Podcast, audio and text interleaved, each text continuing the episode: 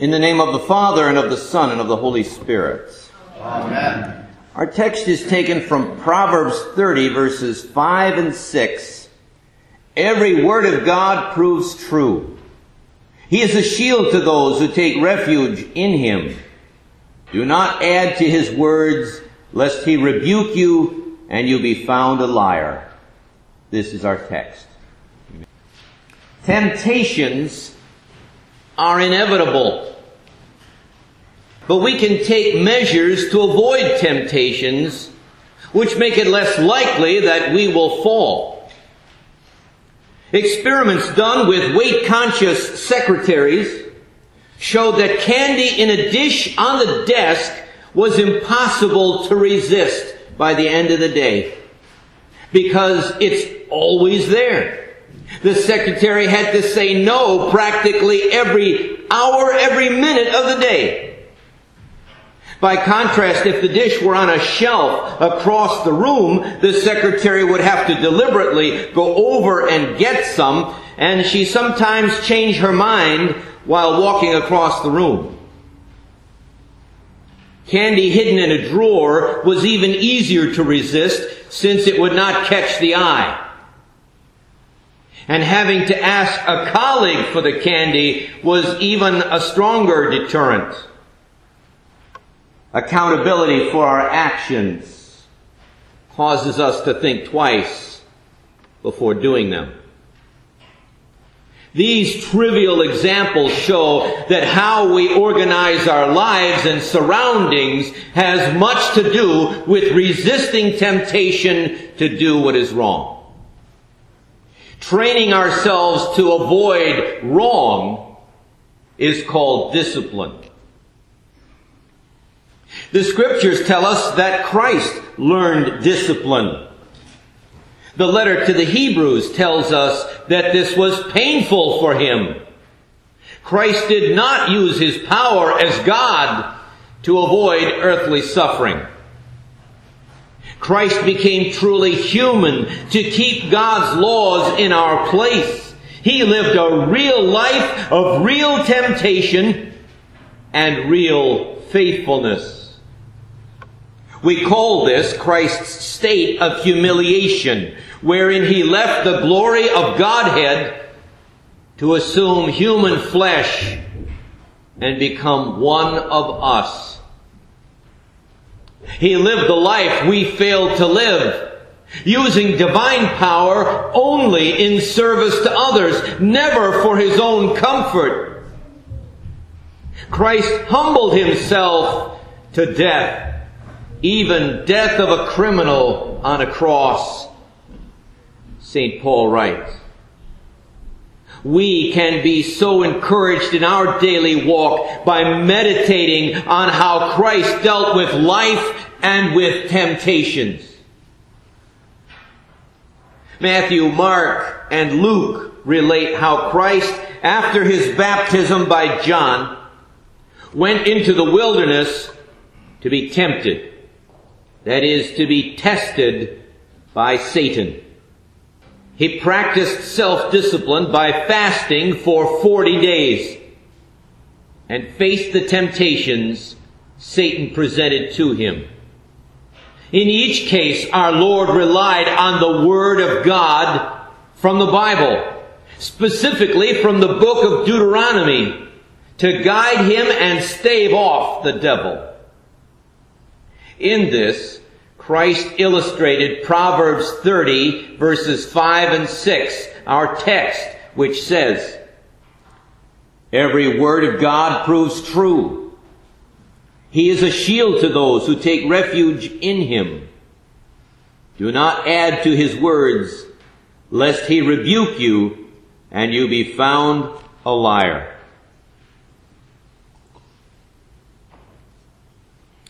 Every word of God proves true. The King James Version renders the verse, every word of God proves sure. And the original idea is that the Word of God is tested, it's tried, it's proven.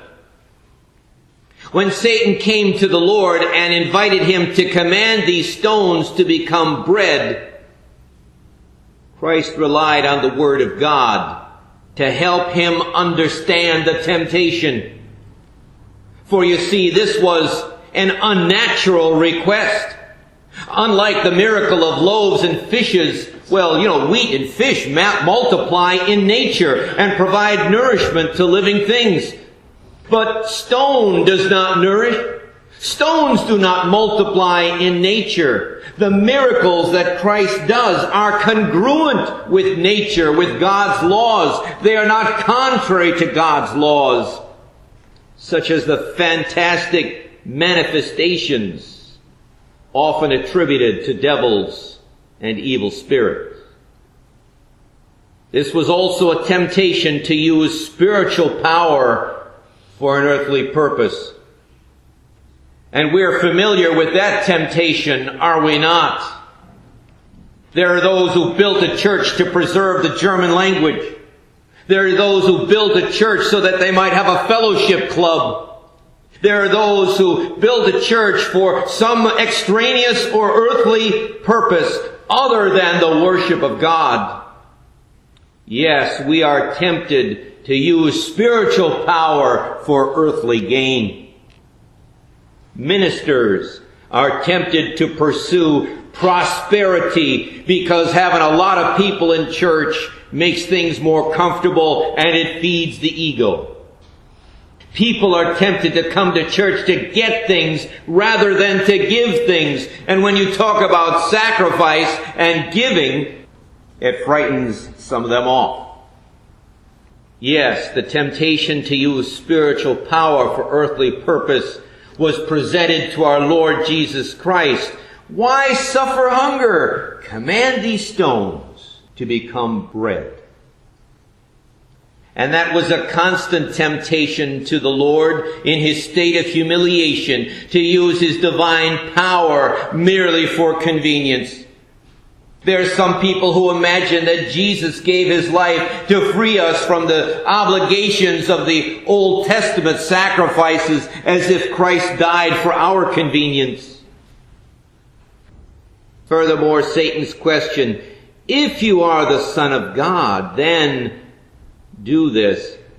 This would have subverted the mission. For you see, the Son of Man came not to be served, but to serve and to use divine power for his own service would have distracted the Lord from his mission as the Christ. He knew this because he meditated on the Word of God. And the words of Moses came to his lips. Man does not live by bread alone, but by every word that proceeds from the mouth of God. Moses was telling Israel in that context you suffered in the wilderness. You suffered hunger and thirst that you may learn that man does not live by bread alone, but by every word that comes from God. The same word that gives us life and sustains our life is what directs us and gives our lives meaning.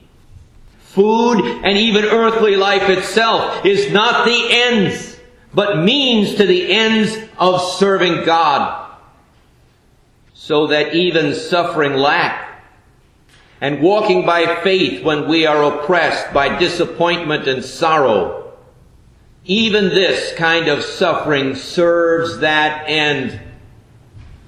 So the Lord allows times to come to us where we, we are sustained solely by God's promise and not by any evident material blessing. As it says in our text, every word of God is proven, sure, tested, reliable. That's why we can walk by faith and not by sight. Our text also says he is a shield to those who take refuge in him. Now you remember the, the next temptation, Satan said, I will give you all the kingdoms of the earth and their glory if you worship me. to a man who had fasted 40 days to prepare for a great mission to redeem the world from the dominion of Satan. This must have been a crushing temptation. The wait is over. The desire seemingly fulfilled. The world retaken and put into more benevolent hands. This is a common temptation that Satan uses on all kinds of people. For you see, our desires appear to us so benevolent and our motives so beneficent, the way so right, that we arrogate to ourselves powers that have not been given to us. Nothing is so distorted for humans as our view of ourselves and of our motives. We think we only go through life wanting to do what's right Meditation in Lent should help us to see the ultimate self-serving motive that lies behind so much of our thinking and our acting. Christ was not deceived by this. He realized that to worship Satan would be to give it all back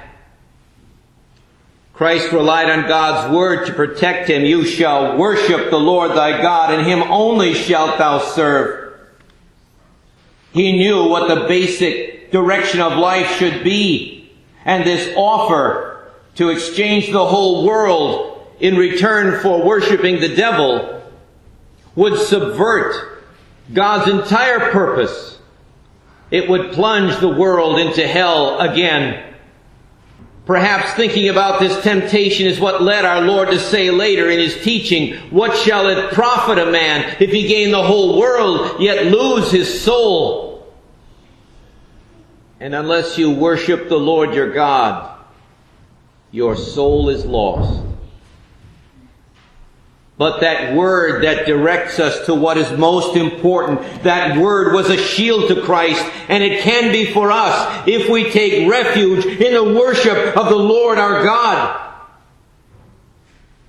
And that means to gather around His Word, to receive His sacraments, to believe His promises, rather than worship the devil in an attempt to grab the world to acknowledge God and receive eternal life for our souls.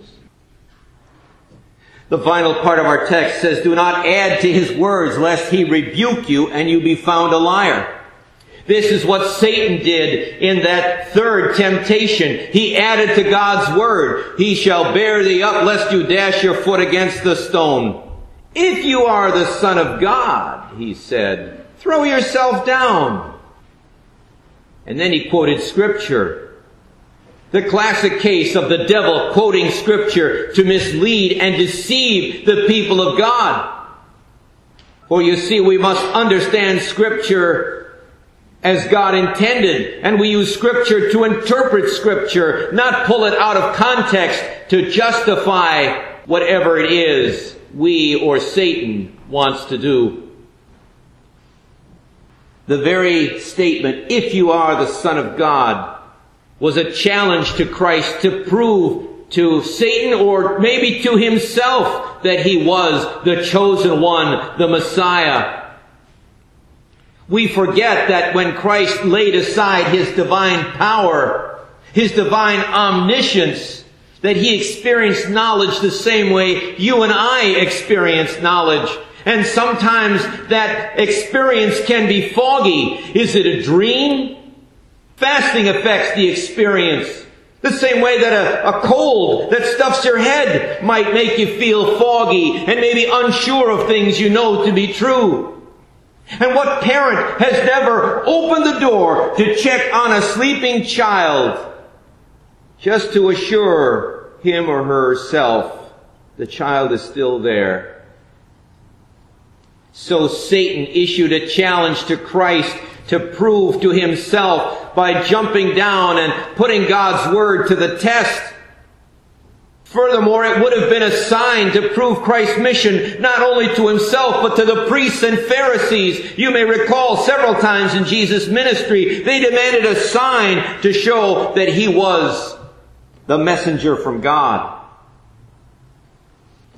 But you see, Satan turned God's promise of protection into an invitation to sin.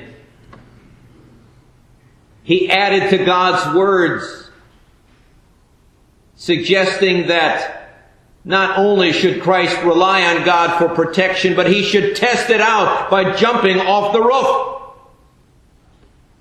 But Christ knew the scripture, you shall not put the Lord your God to the test. For testing God is a sign of doubt and not of faith. And then he rebuked the devil.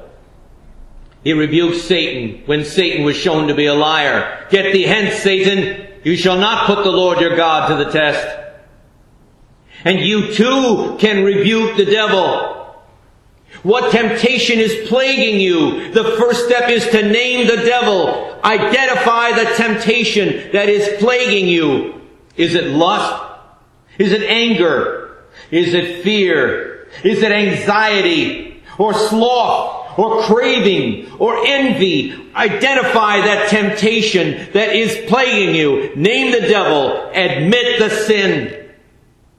Then find the Word of God that applies if it's anger towards someone, maybe the verse, the command to love your enemies might be the word of God to keep in mind. If you're envying someone else's blessing and you have trouble giving thanks, being happy for them, maybe St. Paul's words to give thanks in all things might be your Bible verse. Your pastor or another seasoned Christian can help you find the promises of God that will pertain to your particular temptation. Thirdly, arrange your life to avoid occasions to sin. If you have an enemy or someone with whom you're prone to quarrel, then avoid those cases where you run into that person. Avoid instances where you irritate one another. If you are envious of other people, then perhaps you need to make a list of your own blessings Keep your mind on what God has blessed you with rather than envying things that God hasn't given to you. Think of the good in your life. As St. Paul says, whatever is good, whatever is lovely, whatever is worthy of praise, keep these things in mind, and the God of peace will bless you. And above all, give thanks that Christ has freed you from the penalty of sin and pray to be freed from the allure of that sin. Do you see how the two are linked together? Our sin brings the penalty of eternal death, but Christ's death on the cross has eliminated that. So now with that, the allure of sin, to die to sin and its attractions, affirm what God has given the Holy Spirit will be with you and guide you. For you see, in temptation, Christ relied on God's promises, God's Word. You and I can take refuge in God's Word for guidance and strength when tempted, for comfort and assurance that Satan has no claim on or power over those who have found their Lord Jesus Christ. For He is the Word made flesh, in whom each may find forgiveness and refuge. For it says in our text, He is a shield to those who take refuge in Him. May Christ, the Word in whom we take refuge, be with you, bless you, and guide you in every occasion of temptation. Amen. Amen. And may that peace of God that surpasses understanding keep your hearts and minds through Christ Jesus our Lord. Amen. Amen.